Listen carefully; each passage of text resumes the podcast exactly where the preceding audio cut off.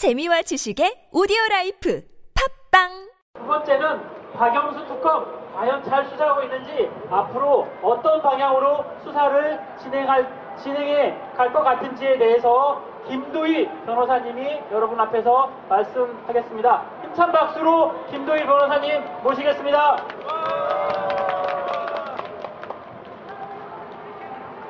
안녕하세요. 민변 박근혜 정권 탈진및 헌정질서 회복 특별위원회에서 특검 대응팀 및 범죄 수익 환수 티에프 대리인 김도희라고 합니다. 반갑습니다.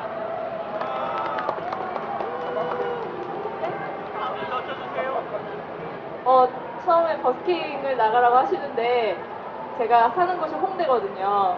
그래서 어, 버스킹? 뭐, 동, 뭐 이렇게 뭐 앰프 들고 동요라고 또 불러야 되나, 뭐 아니 막춤이라도 쳐야 되나, 뭐 이런 걱정을 했는데 다행히 그런 건 아니라고 하셔가지고 안심을 했는데, 그렇다고 또 제가 이렇게 달변이라거나 그런 것도 아니라서 지금 매우 떨립니다.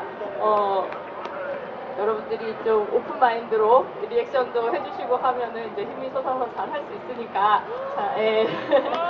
아, 예. 이생 변호사에게 응원해주시기를 부탁드리고요. 어, 제가 오늘 어, 말씀드릴 주제는 박영수 특검 이대로 자, 뭐, 잘 하고 있는가, 뭐 이건데, 어, 사실 전체적으로는 저는 뭐 상당 부분 잘 하고 있다라고 생각을 합니다. 근데 이제 잠깐 우리가 한두 달 전으로 돌아가서 특검이 왜 처음에 어, 발족이 됐나, 특검법이 왜 발효되게 되었나, 우리는 왜 특검법을 만들어서 특검이 수사를 해야 한다고 하게 되었나를 생각을 해보면 어, 뭐 여러 가지가 있겠지만 특검 자체에 대한 태생적인 한계라고 볼 수 있을 것 같아요. 어, 우리가 그 여태까지 헌정 이래로 이게 열두 번째 특검인데, 지금까지 했던 특검들이 뭐 온로비, 구십구 년 온로비 특검부터 시작해서 뭐 비케이 특검, 뭐 삼성 특검, 그다음에 뭐 내곡동 사전 특검, 뭐 대통령 측근 비리 특검, 이런 것까지 좀 뭔가 공통점이 있는 것 같으시죠? 뭐죠? 이거 화이트 칼라 범죄, 예, 그 권력, 돈과 권력을 가진 상류층의 사람들이 본인들의 돈과 권력과 지위를 이용해서 부정부패를 한 그런 범죄를 말하는데, 문제는 어, 우리가 뭐 정치나 경제 이런 부분에 대해서 국민들이 피로감과 혐오감 같은 걸 느끼게 해서 무관심한 것도 있고, 또 뒷거래를 많이 하죠. 그래서 뒷거래를 많이 하기 때문에 잘 알기도 어렵고, 그런 반면에 이런 화이트칼라 범죄는 굉장히 국민들에게 큰 악영향을 미치는 그런 범죄입니다. 이번 사건도 최순실, 뭐 박근혜 게이트, 이 국정농단 사건도 저는 마찬가지라고, 아주 전형적인 화이트칼라 범죄라고 생각을 합니다. 그렇죠. 심지어 대통령 측근도 아니고 당사자가 대통령이죠. 예, 대통령이고. 그래서 근데 솔직히 말하면 이런 특검이 여태까지 해서 제대로 정말 잘 되었다, 이렇게 된 거는 솔직히 또 많지는 않은 것 같습니다. 왜냐하면 그 돈과 권력을 지닌 상류층들이 계속 이 사람들을 뭐 수사를 뭐 잘 못하게 압박하고, 뭐 종용하고, 그 다음에 뭐 요리조리 법꾸라지처럼 잘도 빠져나가고 이렇게 하기 때문에 어 여태까지 아주 박수칠만한, 우리가 큰 성과를 보지는 못했기 때문에 저 역시도 이번 특검 수사가 시작되면서는 좀 반신반의한 면도 있었고 좀 우려도 했습니다. 그럼 여러분도 마찬가지시죠. 예, 청문회에서 얼마나 많이 뒷목을 잡았습니까? 그런 걸 보면서 아, 특검에서 잘 할 수 있을까? 뭐 대, 대통령과 뭐 삼성, 재벌 이런 사람들을 정말 제대로 수사를 해낼 수 있을까?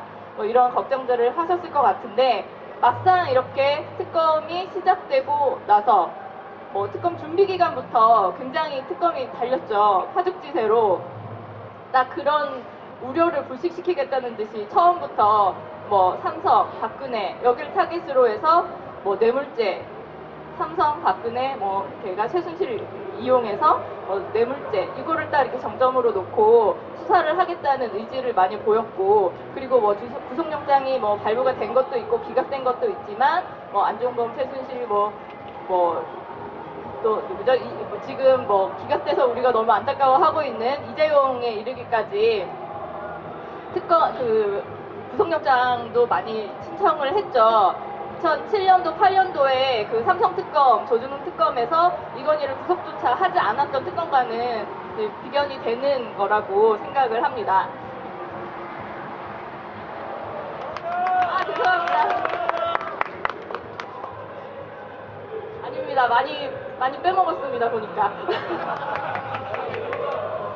네, 그리고 이제 특검법에서는 이제 또 논란이 많았죠. 수사 대상에서 일 호부터 십오 호까지 했는데 그 십오 호가 수사 중에 인지한 사건까지 대상이 된다고 했는데 그거를 이제 특검에서 적극적으로 해석해서 세월호 일곱 시간이나 아니면은 그 최태민 그 사이비 종교 문제까지 우리가 그 뿌리캐기까지 다 들어가겠다라고 이제 초반부터 박영수 특검이 얘기를 했죠. 음, 저는 그 얘기를 하고 싶어요. 박영수 특검이 이재용을 구속, 이재용 구속영장을 신청하면서 얘기를 한 게, 어, 국가, 뭐였죠? 국가 경제에 미치는 영향도 중요하지만 정의를 세우는 일이 더 중요하다고 판단했다. 이렇게 얘기를 했죠. 저는 이거를 좀 다르게 말해보고 싶습니다. 국, 그 정의를 세우는 일이야말로 국가 경제와 그, 국가 뭐, 국가의 뭐 정치와 경제와 뭐, 사, 뭐 사회와 그런 부패한 모든 것들의 환부를 도려내고 새로운 세, 세상을, 새로운 시작을 열 수 있는 그 첫걸음이 아닌가, 예, 그걸 좀 조치해서 생각을 해보고 싶은데 동의하시나요? 근데 이제 이렇게 전반적으로는 특검에 대해서 긍정적으로 평가를 하지만 우리는 좀 더 열심히 하라는 차원에서 어, 지금 약간 놓치고 있다 혹은 미진하다 하는 점을 몇 가지만 간단하게 지적을 하고 싶은데 어, 첫 번째는 삼성을 굉장히 지금 열심히 수사를 하고 있죠. 그리고 이제 이어서 에스케이 롯데도 한다고 합니다. 근데 저는 매우 허전함을 느낍니다. 현대차가 왜 빠지는 건지 저는 잘 알 수가 없습니다. 이미 검찰 수사에서도 뭐 케이디 코퍼레이션이나 그 다음에 수주에서 일감 몰아주기 같은 걸 했고 플레이그라운드에 뭐 육십몇 억에 이르는 광고를 넘겨줬고 그리고 사실 현대차가 가장 원했던 그런 뭐 비정규직 연장이라든가 쉬운 정리해고라든가 이런 것들을 자그마치 그냥 뭐 다른 것도 아니고 법을 만들어서 우리가 그걸 실현시켜 주겠다. 박근혜가 두 번이나 그렇게 말을 하지 않았습니까? 근데 그럼에도 불구하고 현대차가 빠진 거는 매우 허전하고 섭섭하다. 물론 이제 다른 재벌들도 점차적으로 해나가야겠지만 현대, 현대차가 빠져서는 안 될 것이라고 생각을 하고요. 다음으로 이제 우병우와 김기춘입니다. 정말 문제적 남자들이라고 생각하는데 어, 우병우는 예, 민정수석인데 우병우가 뭐 얼마나 그 아시죠? 황제수사 예, 논란부터 시작해서 뭐 민정수석으로서 뭐 직권을 남용하고 뭐 예, 권한을 남용하고 직무를 유기하고 각종 이권을 챙기고 뭐 이런 것들에 대해서 낱낱이 밝혀져야 될 거라 생각하고 예, 그리고 김기춘에 대해서도 뭐 박영수 특검도 사실 김기춘은 정말 어려울 것이다 이렇게 말을 했지만 요즘에 이제 특검 수사에서 김종이나 차은택이 얘기를 하고 있죠. 불고 있죠. 하나씩 김기춘이 뭐, 뭐 정유라한테 잘해주라고 뭐 시켰다 뭐 이런 것들을 어, 불고 있기 폭로를 하고 있기 때문에 지금 좀 더 두고 봐야 할 일이라고 생각하고 그리고 저는 김기춘에 대해서 하나를 한마디 덧붙이고 싶은데 김기춘은 사실 지금은 조윤선과 함께 문학의 블랙리스트로 좀 초점이 맞춰져 있는 것 같습니다. 그렇지만 김기춘은 그렇, 그 유신시대의 사고를 그대로 가지고 비서실장으로서 뭐 문학의 뿐만 아니라 그 대한민국의 모든 영역 정치, 경제, 사회, 뭐 법조, 교육 전반에 걸쳐서 다 그런 블랙리스트처럼 관리하고 통제하고 또 공작하고 그렇게 해서 지금 이 나라를 이 모양으로 만들어 놓은 거 아니겠습니까? 그쵸? 예. 그래서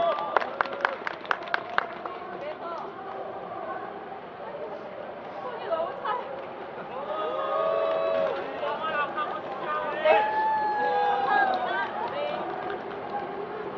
예, 그래서 이런 점들이 꼭 밝혀져야 된다고 생각하고 다른 뭐 세월호 일곱 시간이나 뭐 최태민 사이비 뭐 이런 것도 다 이제 뭐 더 밝혀져야 된다고 생각하지만 음, 시간 관계상 마지막으로 이제 하는 그 특검이 앞, 우리가 앞으로 특검에게 바라는 점에 대해서 뭐 한 두 가지 정도만 말을 하자면 하나는 어, 특검이 지금도 잘하고 있지만 앞으로도 지금 너무 이제 잘하고 있다고 국민들이 이렇게 추켜 세우니까 혹시라도 자칫 국민들의 목소리를 좀 가, 간과하거나 소홀하지 않고, 예를 들어서 뭐 특검 아니 그 탄핵 이후에, 저는 탄핵이 될 거라고 굳게 믿고 있는데 탄핵 이후에 박근혜 대통령에 대해서 어떻게 할 것인지, 바로 뭐 속출을 할 것인지, 뭐 이런 점들에 대해서 끝까지 눈치 보지 않고 무릎 꿇지 않고 이제 계속 특검이 지금처럼 어, 기준을 세우고 나가야 될 것이라고 생각을 하고요.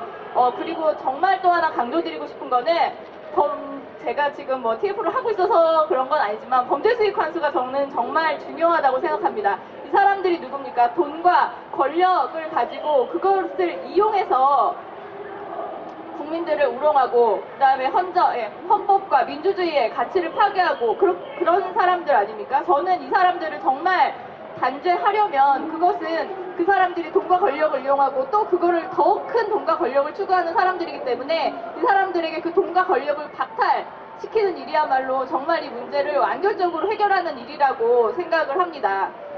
근데 이제 권력을 그 사람한테서 이제 권력을 뭐 어떻게 뺏을 수는 있을 것 같은데, 돈이라는 거는 정말 꼬리표가 없어서 이 돈이 어디서 어떻게 가는지 참 전부 다 환수하는 게 여태까지 거의 없었습니다. 환수라는 게 정말 어렵고 없었는데, 그렇다고 이거 가만히 놔둬서는 안 되잖아요. 뭐 유병호처럼 뭐 죽었다고 못한다든지, 형사 처벌을 못했다, 뭐 공소시효가 지났다, 뭐 뭐했다 해가지고 여태까지 환수가 잘 못 환수를 잘 못했지만, 새 법을 만들어서라도 이 범죄 수익을 환수해서 피해를 당한 사람들에게, 우리 국민들에게 다시 돌려주는 그런 범죄 수익 환수까지 특검이 꼭 염두해서 계속 수사를 진행하고 그 일까지 연결시켜 나갔으면 좋겠습니다. 음, 네, 아, 예. 이제 마지막입니다. 어, 정경유착, 그리고 이제 공작 정치 근절하고 정, 정치 경찰과, 정치 검찰과 개혁, 예. 정치 검찰과, 이렇게 말이 꼬이네요. 재벌도 이제 제대로 개혁해서 어, 빈곤율, 자살률, 그리고 이민율, 뭐 이민 소망률을 낮, 떨어뜨리자. 네, 이거를 좀 낮춰보자라고 하는 게 이제 소망인데, 저는 개인적으로 그렇게 생각합니다. 제이티비씨 시청률이 두 자릿수까지 올라가고, 이번에 특검에서 그 이재용 구속영장 청구가 기각되니까 사람들이 어떻게 했죠? 특검 사무실로 꽃다발을 막 보내더라고요. 예, 저는 이 이유가, 사람들이 정말 이 뭐 언론이나 이런 특검이 비유적인 표현이 아니라 정말 이 본인들의 목숨을 내놓고 하는 일이구나라는 걸 국민들이 공감하고 같이 느끼고 있기 때문이 아닌가. 예. 그렇게 생각을 하고요. 네, 그래서 앞으로 특검도 더욱, 언론도 더욱 힘내주셨으면 좋겠고, 저도 밖에서, 저희도 민변도 힘 닿는 데까지 열심히 돕도록 하겠습니다. 네, 바로 마치겠습니다. 감사합니다. 네, 네, 질문해 주십시오.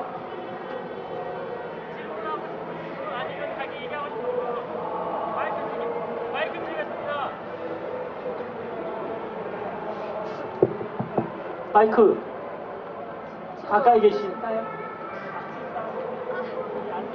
혹시 편하게 한 말씀 하고 앞에 계시네요. 액수가 네. 얼마 정도 된다고 느껴요?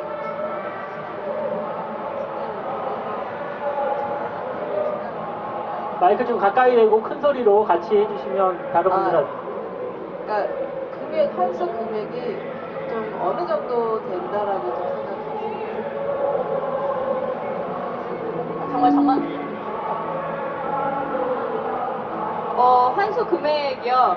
그거는 정말 어디까지 법에서 정할지, 만약에 지금 저희가 하고 있는 게 이제 형사 처벌을 받은 거는 범죄 수익 환수법으로 되는데, 그게 안 되는 거는 형사적으로 처벌을 안 받거나, 아까 말씀드렸듯이 뭐 사망을 하거나 이런 것, 이런 경우에는 몰수를 못 하잖아요. 그래서 이제 그 경우를 대비한 민사몰수 특례법을 지금 저희가 준비하고 있는데, 만약에 그렇게 된다면 정말 범위를 어디까지 할지, 정말 딱 그 당시에, 예를 들어서 뭐 최태민이, 이건 예를 든 겁니다, 박근혜가 예전에 전두환한테 받은 육억을 시드머니로 해서 그거를 뭐 이렇게 불렸다, 최태민이 그거를 뭐 상속을 했다, 뭐 이렇게 해서 거기까지 거슬러 올라가면 정말 이거 걷잡을 수 없이 커지겠죠. 뭐 그걸 뭐 유례재산이라고도 하고 혼화재산, 뭐 이렇게 여러 가지 범주로 해가지고 어디까지 그 한수아 재산을 범인 지을 건지를 이제 정할 수 있는데, 뭐 그런 식으로 하면 저도 이제 계산이 안 되는 거고요. 예, 근데 이제 기본적으로 뭐 왔다 갔다 한 뭐 그 뇌물에 따른 대가, 그 대가를 뭐 사면 대가를 뭐 얼마로 책정을 할 수 있는지, 뭐 면세점 특혜를 준 거를 또 얼마로 책정할 수 있는지, 이런 것들은 조금 더 합의가 필요한 부분이라서. 근데 저희가 이제 뭐 기본 그 이전에 기본적으로 딱 우리가 이렇게 액수로 딱딱 알 수 있는 것들 만 하더라도 저는 몇 조 원대는 넘어가지 않을까. 왜냐하면은 뭐 이재용도 뭐 그런 한수, 아니 이재용도 그런 뇌물의 대가로서 얻은 그 합병이나 이런 대가도 지금 뭐 삼 조에서 많게는 육 조까지 지금 그 추산이 되고 있거든요. 뭐 그런 거에 따르면 정말 예, 말 그대로 예, 천문학적 숫자가 되지 않을까라고 생각을 합니다. 또 다른 질문 있습니다.